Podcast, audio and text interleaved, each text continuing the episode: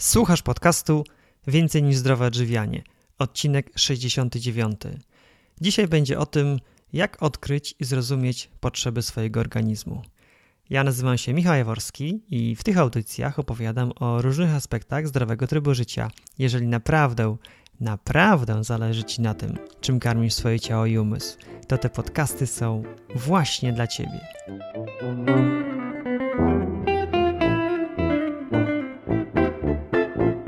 Witam Cię bardzo, bardzo gorąco w pierwszym powakacyjnym odcinku podcastu.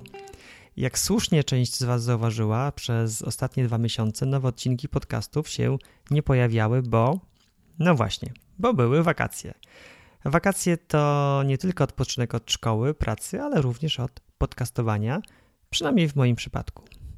W te dwa wspaniałe letnie miesiące zrobiliśmy sobie z Tatianą prawdziwy odpoczynek mocno ograniczając działania na blogu, aby z jednej strony jak najwięcej wynieść z tego naprawdę wspaniałego letniego okresu, a z drugiej, choć trochę się też wynudzić, aby teraz, od września, ze zdwojoną siłą zabrać się do pracy.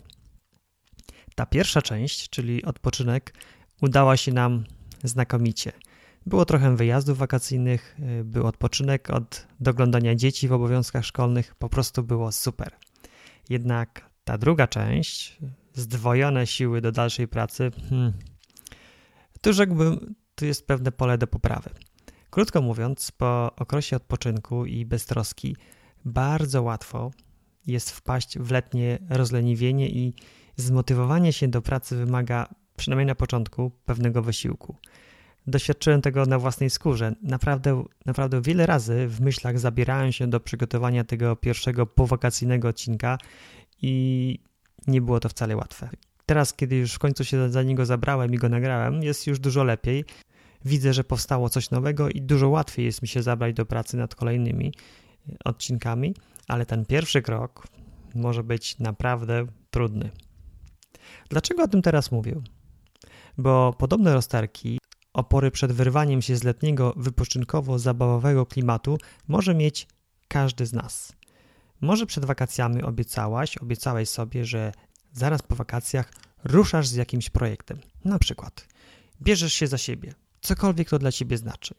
Może chodziło o zmianę diety, może o zrzucenie zbędnych kilogramów, albo o pracę nad zdrowymi nawykami żywie żywieniowymi. Teraz bardziej niż kiedykolwiek rozumiem, że ten pierwszy krok może być naprawdę bardzo trudny. Bardzo łatwo jest wynajdować kolejne bardzo racjonalne powody, dla których przesuwamy tę datę zmiany na kolejne dni, tygodnie, miesiące. Jednak idąc tym śladem, nie dość, że ta zmiana w naszym życiu się nie wydarza, to jeszcze przy tym czujemy się źle. Nasze wewnętrzne sumienie regularnie nam przypomina o postanowieniach, które nie wdrażamy w życie, a im dalej w las, tym ciemniej. O tym, jak sobie radzić z takim ciągłym odkładaniem postanowień można by nagrać cały odcinek podcastu. Na dziś jednak tylko powiem, że w moim przypadku zadziałało wyznaczenie sobie nieprzekraczalnej daty. Po prostu spojrzałem na kalendarz, sprawdziłem kiedy, kiedy wypada pierwszy poniedziałek września i zaznaczyłem go grubym markierem. Tu ma się pojawić nowy odcinek podcastu. To było najtrudniejsze. A potem to już rzuciłem się w wir pracy i za chwilę przekonasz się, co z tego powstało. Dzisiejszy odcinek będzie o wsłuchiwaniu się w potrzeby swojego organizmu. O tym, że tak należy robić, usłyszałem już na samym początku interesowania się zdrowym stylem życia. Ba, nawet wcześniej. Większość osób, która jada wszystkiego po trochu, argumentuje to tym, że ich organizm ma takie potrzeby. Ja mam bardzo zdystansowane podejście do takiego trybu odżywiania się. No bo właśnie, jeżeli jesz trochę brokuła, trochę kalafiora, jarmużu, szpinaku, jabłek, śliwek, gruszek, pełnoziarnistych kasz, orzechów i innych zdrowych tłuszczów, no to jesteś na idealnej drodze. Jednak w praktyce, w praktyce jedzenie wszystkiego i po trochu wygląda zupełnie inaczej. Na ten temat Tatiana napisała świetny artykuł. Jest on pod tytułem Czy jedzenie wszystkiego i po trochu nie zaszkodzi? Zalinkuję do niego w notatkach do tego podcastu. Więc ten podcast nie będzie o takim słuchaniu swojego organizmu. będzie raczej o tym, jak odkryć rzeczywiste potrzeby Twojego ciała. Zazwyczaj nie jest to żadne nagłe olśnienie, przebłysk, który pojawia się znikąd, uderza nas jak grom z jasnego nieba i od tej pory już wiemy i rozumiemy. Zazwyczaj jest to proces. Jest to droga, którą każdy z nas musi przejść samodzielnie. Co ciekawe, droga każdego z nas może wyglądać, albo nawet powinna wyglądać zupełnie inaczej.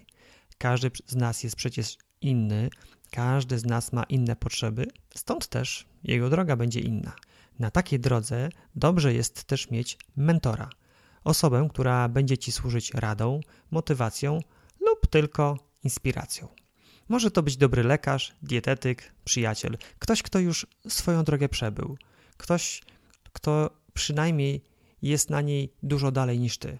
No dobrze, ale jak zacząć? Co powoduje, co popycha nas na wejście na tę drogę?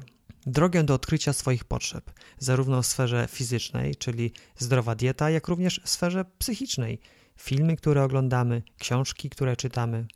Motywacje mogą być różne i naprawdę ogromnymi szczęściarzami są osoby, które wkraczają na nią pchani pasją lub troską o swoje przyszłe zdrowie.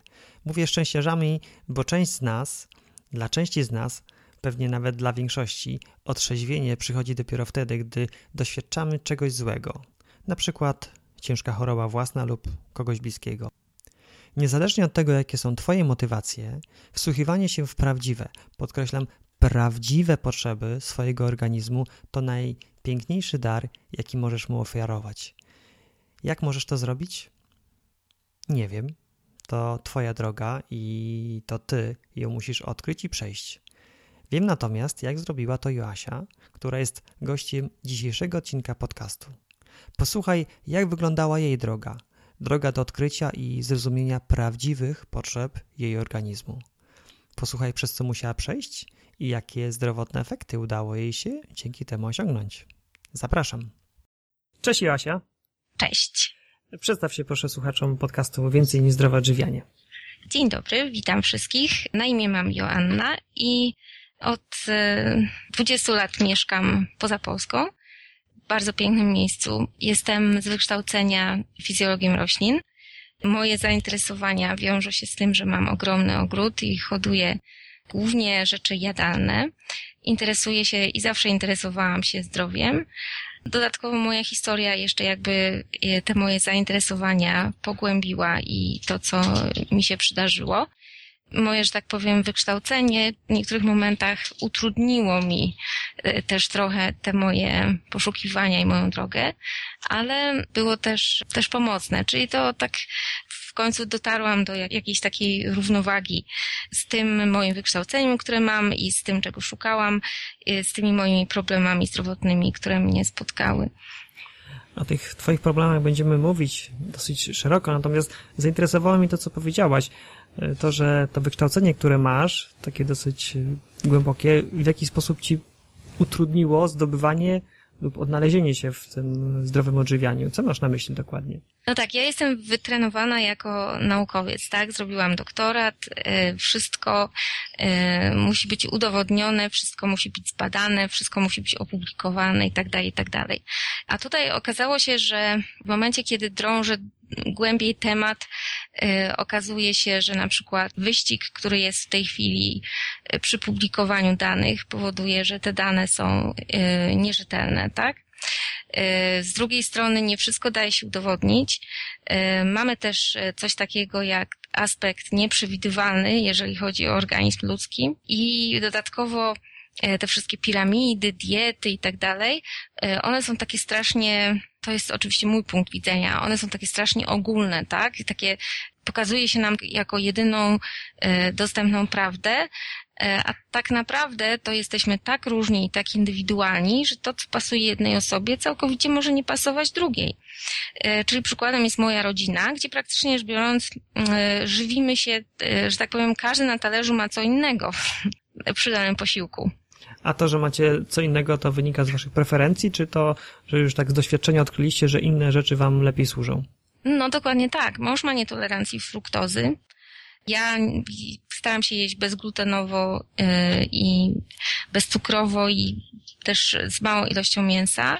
Yy, moja córka się do, dostosowuje, także jakby ktoś popatrzył na nasz zestaw obiadowy, no to naprawdę czysty śmiech. Kiedy to się zaczęło? Powiedziałaś, że zdrowym odżywianiem interesujesz się już długo. A co było takim bezpośrednim czynnikiem, który spowodował, że zainteresowałaś się tym? Ta historia moja jest trochę skomplikowana, bo w 2007 roku dowiedziałam się, że mam y, guza podstawy czaszki, oponiaka, który jest guzem niezłośliwym, ale niestety jego lokalizacja jest taka dosyć nieciekawa i może uciskać na różne ważne struktury w mózgu. To jest zresztą najczęstszy guz układu nerwowego, o czym bardzo mało osób wie, ponieważ często dowiadują się o tym zupełnie przypadkowo, na przykład po wypadku, po wstrząsie mózgu, po prześwietleniu czaszki. W moim przypadku ja zaczęłam tracić wzrok. Wtedy okazało się po y, zrobieniu rezonansu, że ten guz jest duży, że leży w skrzyżowaniu nerwów wzrokowych, uciska na lewy nerw wzrokowy i dlatego tracę już wzrok w lewym oku. No i wtedy mm, próbowałam, że tak powiem, coś z tym zrobić, ale guz już był wielkości winogrona Czyli jedyne, co można było zrobić, to poddać się medycynie akademickiej. Zresztą wierzę w chirurgię, e, więc e, przeszłam trypanację czaszki e, i tego guza mój chirurg wyciągnął. Tylko ponieważ jest to guz podstawy czaszki, zawsze jest ryzyko, że zostanie kilka komórek, tak? I one niestety zostały i po dwóch latach miałam znowu. Guz jest wolno rosnący, czyli tak mniej więcej przybiega go milimetr na rok, ale ponieważ jest w tak nieciekawym miejscu, więc no niestety po 10 latach mamy centymetr, tak? To mnie jakoś tak pchnęło bardziej w te poszukiwania. Wydawało mi się zawsze, że no przecież ja się odżywiam prawidłowo, dbam o siebie i tak dalej. Moja córka w 2007 roku miała 3 lata. Nie chciałam poddać się e, znowu operacji trepanacji czaszki, więc zaczęłam szukać. Zaczęłam szukać, co można by zrobić, żeby jeszcze bardziej spowolnić wzrost tego guza albo żeby organizm go po prostu zresorbował. E, no i tutaj muszę powiedzieć, że ta motywacja w momencie, kiedy człowiek ma tak przed sobą takie wyzwanie, no to motywacja jest ogromna. Od czego zaczęłaś? Gdzie szukałaś tej wiedzy? Ja najpierw stwierdziłam, że no jest jakiś związek psychę tak z ciałem i zaczęłam szukać w tą stronę. Czyli y, najpierw rzuciłam się w wir tych różnych terapii, tak? Y, spróbowałam ich masę. Hipnozę, jakieś podróże wewnętrzne, metamedycynę i tak dalej. Nie chcę ich oceniać. W moim przypadku one miały że tak powiem, małe, dały mi mały efekt. Zamknęłam się w ośrodku medytacji, zrobiłam medytację Vipassany.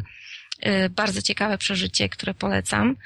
Ale no tutaj cały czas szukałam na tej płaszczyźnie emocjonalnej, tak? I w roku 2014, kiedy już praktycznie doszłam do końca tej mojej drogi, już byłam wykończona tymi ciągłymi poszukiwaniami, jak tutaj sobie pomóc, moja przyjaciółka poleciła mi dietetyczkę panią Basię. I ja właśnie już mm, czując, że już po prostu już nie mam nic więcej, już spróbowałam praktycznie rzecz biorąc wszystkiego, a pomogła bardzo mi w opanowaniu, że tak powiem, emocji taka technika, która nazywa się Emotional Freedom Technique. To było najlepsze z tych wszystkich moich poszukiwań, że tak powiem, na płaszczyźnie psychicznej. No i teraz zwróciłam się na płaszczyznę materialną, czyli dieta, tak? Wywiad z panią Basią był dogłębny, trwał trzy godziny był całkowicie niesamowity, ponieważ nie chodziło jej tylko o to, co jem. Miałam przynieść y, listę rzeczy, które zjadłam przez ciągu ostatnich pięciu dni, ale to był dopiero początek. Pani Basia chciała dokładnie wiedzieć, co się wydarzyło w moim życiu przez te ostatnie 20 lat, tak? Wszystko musiałam jej opowiedzieć. Moja siostra siedziała koło mnie i pilnie notowała. Człowiek nie jest w stanie tego wszystkiego sam zapamiętać. I okazało się, że to wszystko to jest całość, tak? Y, dieta, mój stan psychiczny i do tego jeszcze aktywność fizyczna, którą właściwie całkowicie pominęłam. Dobrze. Był ten wywiad, trwał kilka godzin i co się wydarzyło później? Pani Basia przeanalizowała sprawę i dała mi konkretne wskazówki y, do tego, co można zrobić. Takie wyzerowanie. Moja dieta polegała na tym, że pierwszego dnia przygotowałam wywar z warzyw, ale nie skrobiowych, czyli brak kukurydzy, brak ziemniaka, buraka, tylko warzywa takie jak e, seler, pietruszka, pasternak. To wszystko zagotowałam i przez cały dzień piłam wodę z tej mieszaniny tych warzyw. E, w ilościach, jakie, jakie chciałam, tak? Czy głodu praktycznie, żeby on się nie czuło i jeszcze były zapasy z poprzedniego dnia, prawda? W wątrobie. Zresztą najadłam się dobrze poprzedniego dnia, powiedziałam, co mnie czeka. Ale tak niedokładnie wiedziałam, co mnie czeka. I miałam rozpisaną konkretną dietę, czyli drugiego dnia Y, mogę y, jeść taką papkę zmiksowaną tych warzyw, ale bez tłuszczu i bez soli. Czyli mogę sobie, mam taką bazę, czyli pasternak, żadna marchewka, czyli pasternak, pietruszka, seler, wrzucam do wrzątku, zagotowuję niezagwałtownie, miksuję i przez cały dzień to po prostu małymi porcjami e, piję, jem. To trwało 7 dni, ale y, mogłam sobie na przykład dodawać jednego dnia kalafior do tego, żeby tak, żeby troszkę zmienić smak, tak? Innego dnia brokuły, czyli, ale cały czas bezskrobiowo. Czyli proszę zauważyć, że wykluczyłam wszystko, czyli nie mamy cukru, nie mamy tłuszczu, tak? Y, I nie mamy glutenu no, zacięłam się, że tak powiem, i postanowiłam, że to zrobię i przeprowadzę to konsekwentnie i tak jak dostałam to zalecenie dietetyczne. Mój mąż trochę się, że tak powiem, denerwował, ponieważ jestem osobą z reguły bardzo aktywną, e, ale leżałam bez życia na sofie i nie mogłam się nawet ruszyć. Ale nastąpiło też niesamowite spowolnienie umysłu, które mi bardzo, bardzo pasowało. Zaczęłam tracić wagę i przez pierwszych 10 dni straciłam 7 kilo. Trochę się, że tak powiem, zaniepokoiłam tym, ale postanowiłam, że kontynuuję. Byłam w ciągłym kontakcie z moją panią dietetyczką. Tych warzyw, tej, tej papki mogłam, że tak powiem, pić ile chciałam. Czyli po prostu gotowałam wielki gar, w termosie go miałam, żeby ten wywar był ciepły i przez cały dzień popijałam. Nastąpiło maksymalne spowolnienie organizmu i, że tak powiem, mm, osłabienie też, ale miałam tak ogromną motywację, że postanowiłam, że kontynuuję, że nie poddaję się. I jak długo trwała ta dieta?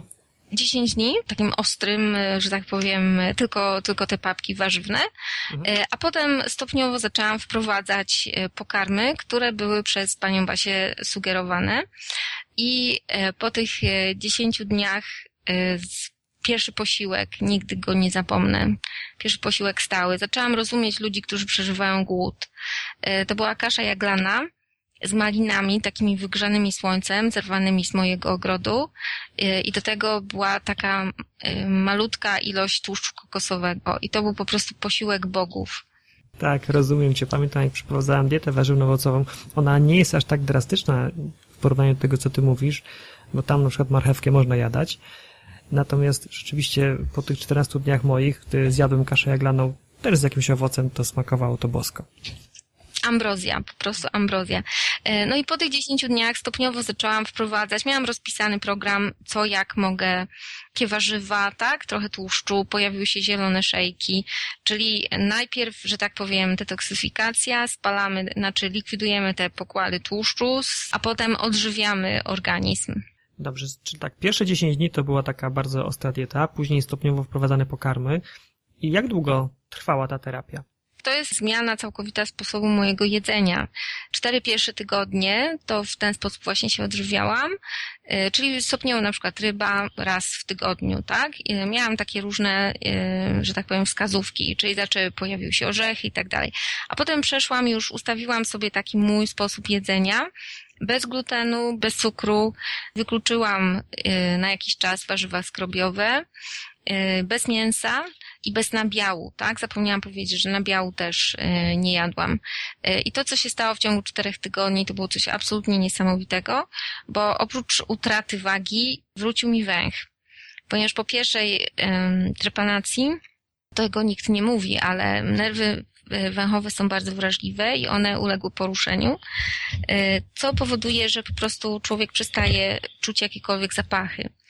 E, I po pierwsze dwa lata to są takie zapachy fantomowe, czyli na przykład czujemy tylko benzynę przez pięć godzin albo jakiś inny zapach. Ale najczęściej niestety są to zapachy przykre. To było straszne. Jako, że jestem ogrodniczką w ogóle i zapachy, w ogóle ja byłam w stanie wyczuć, czy posoliłam wodę, tak, dostatecznie. W przygotowaniu, a tutaj nagle nie mam węchu. I ten węch stopniowo się odradzał, ale naprawdę po, powolutku, a w czasie tych czterech tygodni tego mojego postu i tej zmiany całkowitej sposobu jedzenia, to jakby ten węch po prostu skoczył, tak o nie wiem, 500%. I ten trend się później utrzymywał. Także ten węch, teraz jestem w stanie wejść do pomieszczenia i czuć jego zapach, czuć zapachy różne, które mnie otaczają. E, z tego może sobie człowiek nie zdawać sprawy, ale e, brak węchu jest naprawdę uciążliwy. Propanację czaszki miałaś w 2007 roku i trwało to do 2014, kiedy nie miałaś węchu.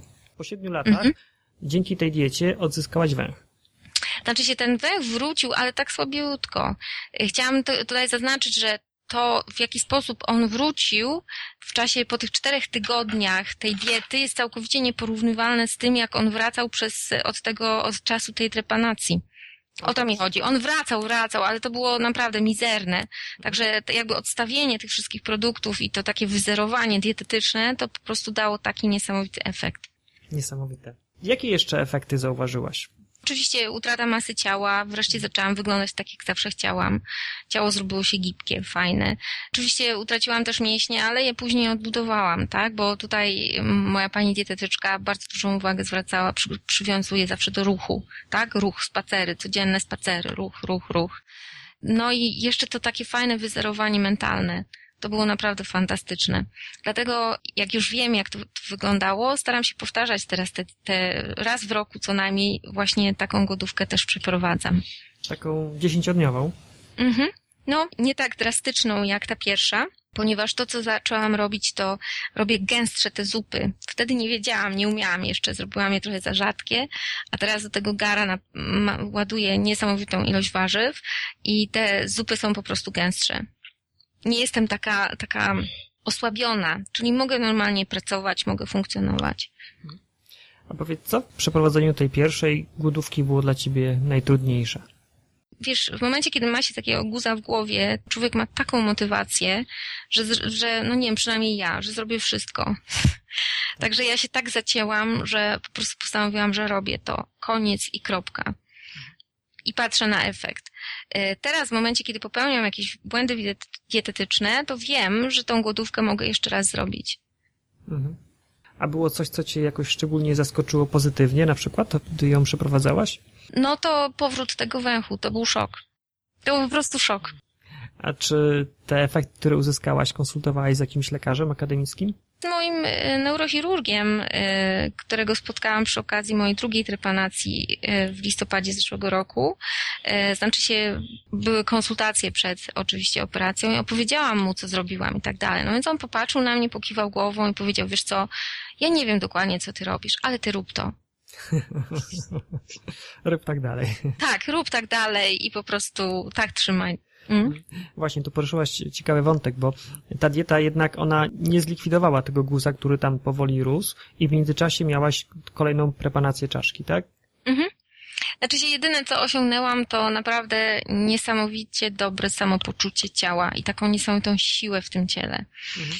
E, czyli y, druga trepanacja odbyła się w listopadzie zeszłego roku. Trzy tygodnie po trepanacji czaszki prowadziłam imprezę dla 80 osób. Okej, okay, czyli czułaś się doskonale. No. Ten cały trud włożony w y, przedstawienie tego sposobu jedzenia, y, w zrozumienie w ogóle tego, jak, na co mój organizm jest wrażliwy, na co reaguje. Mój organizm bardzo reaguje na cukier. Czyli w momencie tak szybko, jak zacznę, że tak powiem, ja nie używam białego cukru, nie używam, używam miodu prawie wcale, ale są różne inne produkty, tak, które mają cukier, czy owoce, czy można sobie daktyle, figi, można też tymi dobrymi rzeczami sobie dogadzać. Ja wiem, na przykład nauczyłam się, że yy, stop, wiem, że przekraczam na przykład tą moją dawkę. Yy, nauczyłam się też yy, czuć, czego mój organizm właściwie chce. I teraz yy, miałam, właśnie skończyłam 28 dni radioterapii ponieważ po trepanacji w 2016 roku w listopadzie ten cały guz nie został usunięty, tylko jego część, co było wiadomo od początku i w związku z tym zadecydowano, żeby zrobić radioterapię fotonami. To jest guz podstawy czaszki, więc trzeba było tych cykli zrobić dosyć dużo, żeby go zablokować. Czyli celem jest, że po prostu te komórki, które są, one się dzielą bardzo wolno, ale żeby utrudnić im te podziały, żeby ten guz przestał się rozrastać. I muszę powiedzieć, że poddałam się intuicji mojego ciała całkowicie, czyli e, jadłam dużo zielonego, jagody, zieloną herbatę, unikałam e, czekolady, mięsa nie jadłam prawie wcale. E, także czułam, że mój organizm jest w stanie mnie poprowadzić przez tą radioterapię. W środku radioterapii zaobserwowałam takie spowolnienie. Byłam naprawdę zmęczona wieczorami. Drugiego dnia czułam się całkowicie zregenerowana i teraz jestem normalnie już całkowicie, że tak powiem, nie czuję tego efektu. Jestem tak jak, nie wiem, jak zawsze. Dobrze. Mniej więcej raz w roku przeprowadzasz sobie tą dietę. Pomiędzy tymi dietami odżywiasz się tak, że nie używasz cukru białego, unikasz glutenu, nabiału, mięso jadasz? Bardzo rzadko. Maksymalnie raz w tygodniu, ale czuję, jeżeli przekraczam, że tak powiem, moją dawkę. Kiedyś po zjedzeniu mięsa na przykład miałam taki efekt, że niesamowicie zaczęła mi swędzić skóra. Po prostu nauczyłam się, dzięki tej całej zabawie z tą dietą, nauczyłam się, w jaki sposób reaguje moje ciało na różne produkty. I już, że tak powiem, bezkrytycznie nie będę w siebie, nie będę się karmić rzeczami, które, które są wokół. W ogóle uważam, że zakupy jedzenia w sklepie to jest mega wyzwanie. Oj tak. I ja najchętniej kupuję rzeczy z ogrodu, tak? Znaczy nie kupuję, tylko po prostu idę do mojego ogrodu, zrywam to, co jest zielone i sobie robię różne z tego rzeczy, bardzo proste. Czyli mój lunch może być na przykład brokułem polanym oliwą, tak? Ja jestem najedzona. Do tego może jakieś orzechy sobie dodam i to jest mój lunch. Obiad też może być taki, że tak powiem, dziwny. E, nie lubię mieszać, nie lubię kombinować. Te wszystkie przepisy wydają mi się e, ze zbyt dużą ilością składników. Te ciasta z daktylami, z jakimiś posypkami i tak dalej. To nie jest konieczne. Wydaje mi się, że e, przynajmniej dla mnie takie odżywianie niesamowicie proste, czyli trochę warzyw, do tego orzechy, do tego oliwa, czy jakiś inny tłuszcz, na przykład kokosowy i moje ciało jest całkowicie usatysfakcjonowane. Ale to jest ciekawe, co mówisz. Z takim podejściem w wielu miejscach się spotykam. Właśnie powrót do takich naturalnych pokarmów, prostych, składających się z małej ilości składników, bo one po pierwsze dużo łatwiej jest nam strawić mm. takie pokarmy, po drugie dużo łatwiej też poczuć sytość we właściwym momencie, bo im tak. więcej tych smaków y, dokładamy do potrawy, tym no, trudniej jest skończyć w odpowiednim momencie jeść. A wiele z chorób, tych szczególnie przewlekły bierze się, krótko mówiąc, z przejedzenia. O, zdecydowanie z przejedzenia. Powiedz, Jasia, gdybyś teraz, mając obecne doświadczenie, wróciła się do roku sprzed 2007, co byś wtedy zrobiła? Przede wszystkim nie żyłabym w takim stresie. Bo jedzenie to jest jedna rzecz, ale e, widzisz, te głodówki powodują, że człowiek jakby nabywa dystansu do wszystkiego, do siebie, do pracy, do otoczenia, już nie musi tak pędzić ze wszystkim. Wszystko nie musi być na za, na za chwilę, na wczoraj. Z perspektywy czasu widzę, że po prostu jest, eksploatowałam moje ciało. Wiesz, ja miałam takie pomysły, że wydawało mi się, że jeżeli nie padam wieczorem nieprzytomna, całkowicie wymęczona, to znaczy, że nie, nie przeżyłam dobrze mojego dnia, tak? A w tej chwili już tak nie, nie robię. Uważam, że, że zdrowie, znaczy się choroba, jak wiemy, rozwija się latami, tak? Ale uważam, że ja nie walczę z moją chorobą, z moim guzem, który tam wciąż we mnie jest, tak? Ja się nim zajmuję, ale zajmuję się moim ciałem. E, I tak jak do ciebie napisałam, po prostu e, te hasła tam, walka z chorobą, walka z rakiem, to jest dla mnie walka z własnym ciałem, a z tym nie można walczyć. Nasze ciało jest nam dane po to, żeby nam tutaj służyło, tak? Musimy z nim współpracować, a nie walczyć.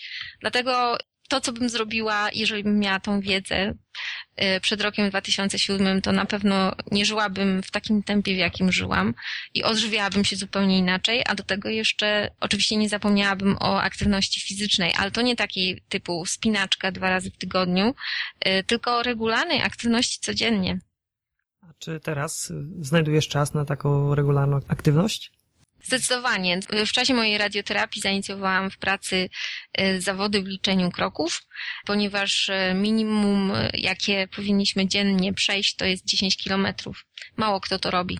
Można sobie bardzo łatwo taki krokomierz y, zainstalować, tylko nie polecam tych, które są w telefonach komórkowych, bo one również liczą kroki w czasie jazdy samochodem. Y, I zobaczymy, że jeżeli pracujemy w biurze, to jeżeli przejdziemy tysiąc kroków w czasie ośmiogodzinnego dnia pracy, to będzie naprawdę dużo. Czyli zwolniłabyś, mniej tak. stresu, tak. wolniejsze tempo, tak. inne odżywianie, no i ta aktywność fizyczna. Codzienna. Codzienna, Codzien, codzienna aktywność fizyczna. Mhm. Mm. Powiedz, jakie masz plany związane z, ze zdrowym odżywianiem, ze zdrowym stylem życia? Co jeszcze chciałabyś wprowadzić, osiągnąć? Hmm, ja jestem zawsze otwarta na nowe, e, nowe pomysły. Chciałabym, e, taki mam plan na to lato, e, chciałabym hodować więcej ziół i dodawać więcej ziół do tych moich prostych lunchy. Czyli tego brokuła chcę posypać sobie bazylią, na przykład, albo własnym wyhodowanym przeze mnie oregano. Poza tym cieszę się, że doszłam do takiego etapu. Szkoda, że e, niestety musiałam mieć, e, mieć tą lekcję taką, że tak powiem, trudną, trudną drogą, bo poprzez guza, tak? Podejrzewam, że gdybym tego guza nie miała, nigdy nie byłabym w tym miejscu, w którym jestem w tej chwili. E, nie żałuję tego absolutnie. Nie jestem zła, że go mam, czy rozczarowana. No po prostu go mam. I teraz dzięki temu nauczyłam się właśnie w jaki sposób mogę się zajmować moim ciałem, w jaki sposób mogę żyć. Z tego jestem bardzo zadowolona. No i będę rozwijać te moje obserwacje mojego ciała. Muszę powiedzieć, że, że ciało cały czas się zmienia. Czyli na przykład y, te rzeczy, które pasowały nam powiedzmy rok temu, jeżeli chodzi o jedzenie, to może nie zupełnie pasują nam teraz. Czyli to jest, ciało to jest taki układ dynamiczny i po prostu trzeba z nim współpracować, trzeba je obserwować i patrzeć, co może być mu potrzebne. Ciekawe dwie rzeczy powiedziałaś. Pierwsza to jest to, co z całej tej rozmowy wyciągam, to, że masz bardzo rozwiniętą świadomość swojego ciała. Tak jak mówiłaś, że ty wiesz, kiedy zjesz za dużo cukru, kiedy zjesz za dużo białka i no te lekcje, które dało ci życie, jednak znaczy najwyraźniej bardzo dobrze je odrobiłaś, bo ta świadomość u ciebie jest bardzo, bardzo rozbudowana.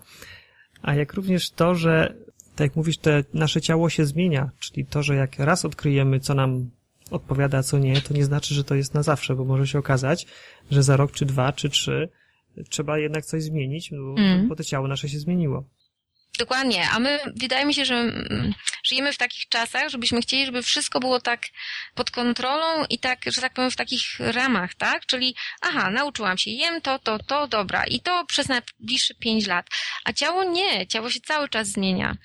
Y, I ja na przykład obserwuję i fascynuje mnie to, że na przykład budzimy się rano y, i mamy, w różne dni mamy różne poziomy energii. Ja tak dokładnie nie wiem, od czego to zależy. Mam taki rytuał poranny.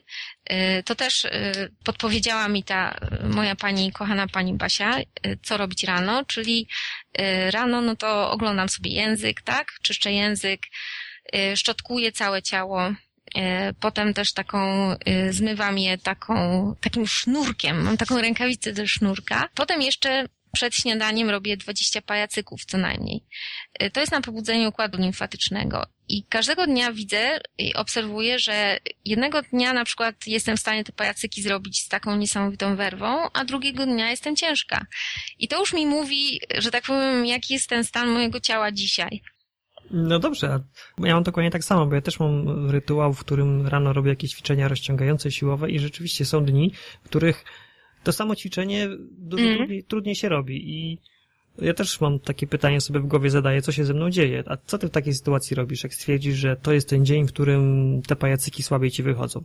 No to wiem, że na przykład, no może tego dnia na przykład y, trzeba by w stosunku do siebie być bardziej delikatnym, albo na przykład nie przeciążać się, albo w ogrodzie może nie ciągnąć dziesięciu taczek, tylko pięć, mhm. że tak, ale potem to ciało jakoś się rozkręca. To mnie fascynuje, że, że po prostu każdego dnia to ciało, które niby mam takie samo, ono jest jednak inne. Wracając do tego, o czym mówiliśmy, to wydaje mi się, że największą wartością, jaką możemy wypracować, to jest umiejętność obserwacji tego naszego ciała.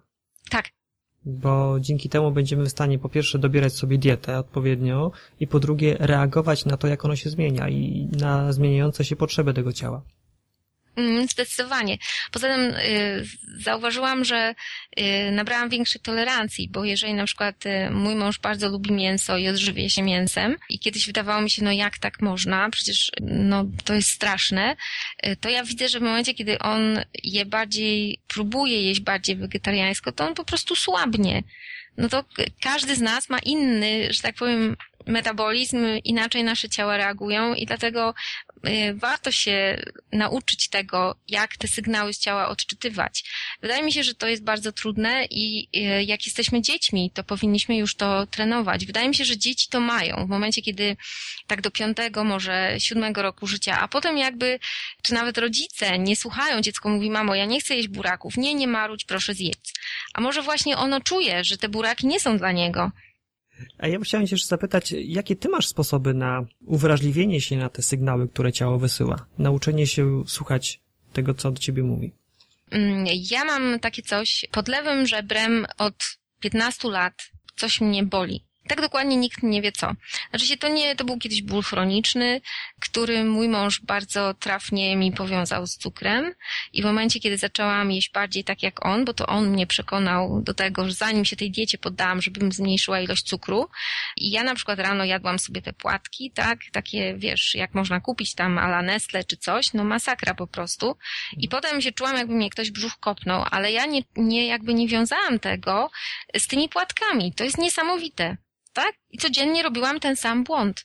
Dopóki on w momencie, kiedy zmienił swoją dietę na wykluczenie cukru, ponieważ ma tą nietolerancję fruktozy i on mówi, no słuchaj, to przestań to jeść, to zobaczysz, jak się poczujesz. I to był jakby początek tych obserwacji.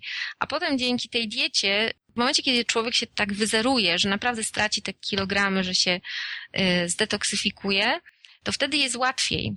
Bo w momencie, kiedy na przykład się wypije coś, czy zje, co nam nie pasuje, no to, to ciało nam to podpowie. I ja miałam, mam tą, tą moją e, lewą stronę, która w momencie, kiedy przekroczy moją dawkę cukru, to od razu daje mi znać, chociaż ona zaczęła się regenerować, co powoduje, że tego cukru teraz mogę jeść trochę więcej.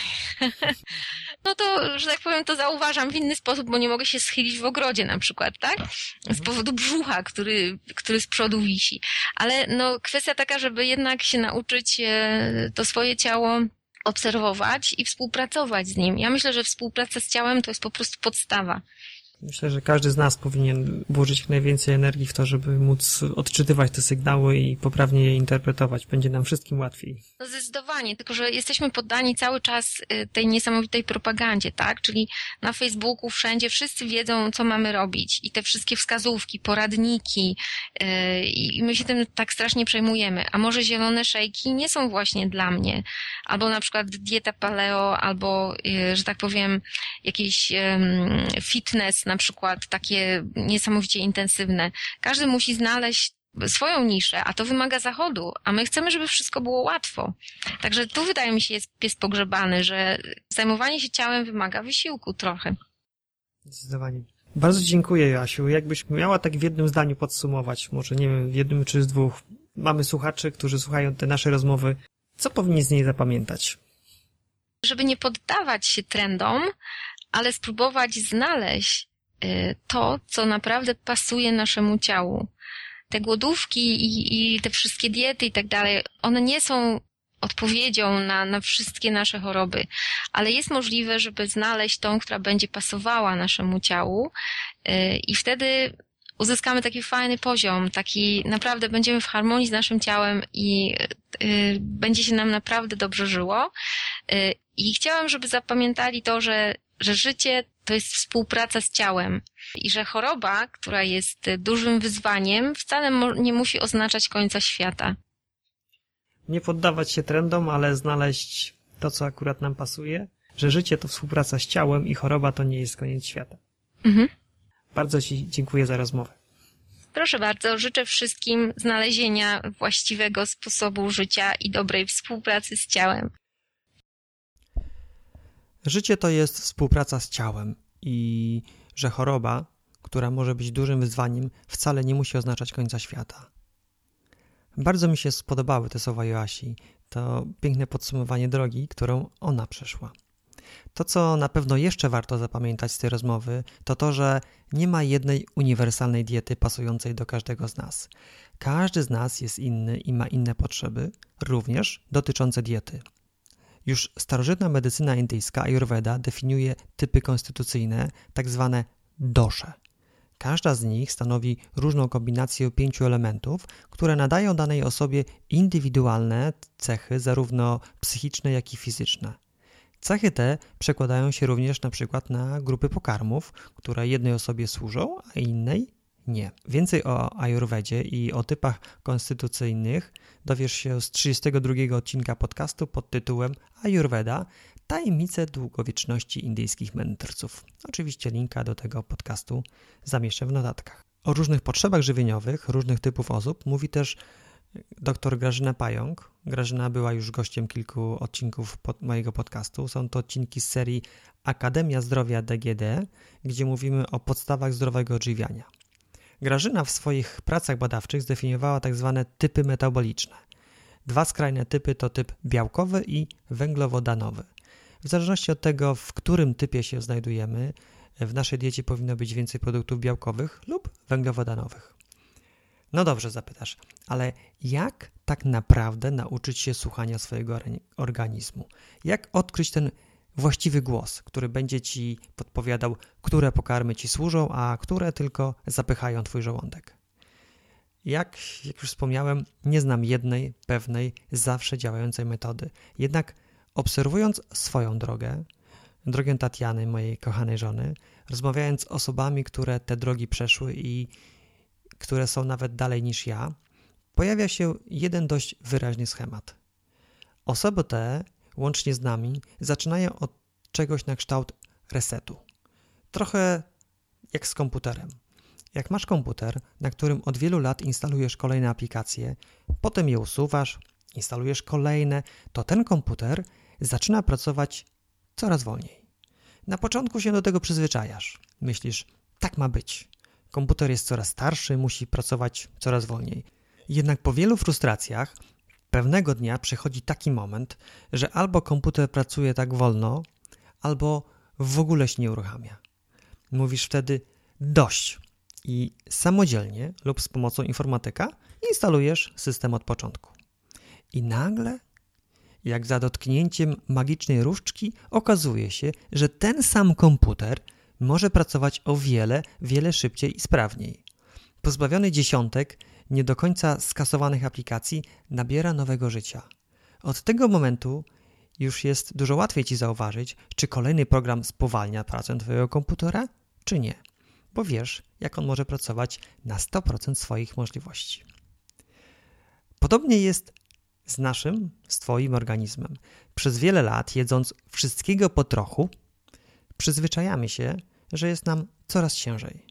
Że rano po przebudzeniu energia już nie ta sama, szczególnie przed pierwszą kawą, że po zjedzeniu coś w żołądku bulgocze, że po pracy padamy zmęczeni, nie mając siły na wartościowe spędzanie czasu z rodziną.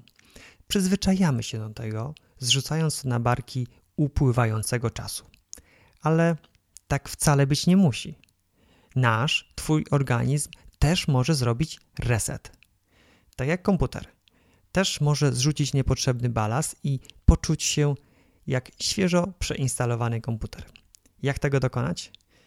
Tu wracam do obserwacji, o których wspomniałem wcześniej. Większość osób świadomych potrzeb swojego organizmu, ale tak naprawdę świadomych, w którymś momencie swojego życia robiło sobie taki reset w postaci kuracji oczyszczających organizm. Są to zazwyczaj posty zaczynając od jaglanego, który jest najmniej wymagający, poprzez post Daniela, zwany inaczej dietą Ewy Dąbrowskiej. Są też diety sokowe, monodieta, a nawet głodówka na wodzie. To nie musi być bardzo długie oczyszczanie. Moje pierwsze, kilka lat temu, trwało tylko 3 dni. Już nawet to wystarczy, aby poczuć przedsmak tego, jak można się poczuć po takim resecie. Trzy dni to, tak jak mówiłem, jest przedsmak. W mojej ocenie optymalnym okresem, od którego można zacząć swoją przygodę z oczyszczaniem, to, to są 10 do 12 dni, a najlepiej dwa tygodnie. Jest to okres, w którym łagodnie można wejść w fazę oczyszczania, poczuć się świetnie i łagodnie z tej diety wyjść. My z Tatianą takie dwutygodniowe detoksy przechodzimy średnio dwa razy w roku. Po takiej diecie, po takim resecie naprawdę można poczuć się o kilka lat młodziej. Do tego mogą dochodzić efekty ozdrowieńcze, szczególnie w diecie warzywno-owocowej. Natomiast na potrzeby tego odcinka chcę się skupić na innym aspekcie. Po takim resecie jesteśmy bardzo wyczuleni na potrzeby swojego organizmu. Zaraz po takiej diecie, bardziej niż kiedykolwiek, na własnej skórze można odczuć to, które pokarmy ci służą, po których czujesz przypływ energii i lekkość, a które powodują wzdęcia, osłabienie i spadek samopoczucia. To jest doskonały moment, sposób na uczulenie się, na uczenie się prawdziwych potrzeb Twojego ciała. Oczywiście to są tylko moje spostrzeżenia, wnioski, jakie ja wysnułem z obserwacji siebie i rozmów z innymi osobami, które taką drogę przechodziły. Nie każdy musi się z nimi zgadzać i oczywiście nie każdemu taka droga musi odpowiadać. w zupełności to rozumiem. Jeżeli natomiast czujesz, że dieta warzywno-owocowa może być czymś, czego chciałabyś, chciałbyś spróbować, to wspólnie z Tatianą przygotowaliśmy dla Ciebie niespodziankę. W notatkach do tego podcastu znajdziesz linka, pod którym możesz ściągnąć bezpłatnego e-booka 5 kluczowych zasad oczyszczania warzywno-owocowego. Dowiesz się z niego, jak do takiego oczyszczania się przygotować, jak je przejść i jak z niego wyjść.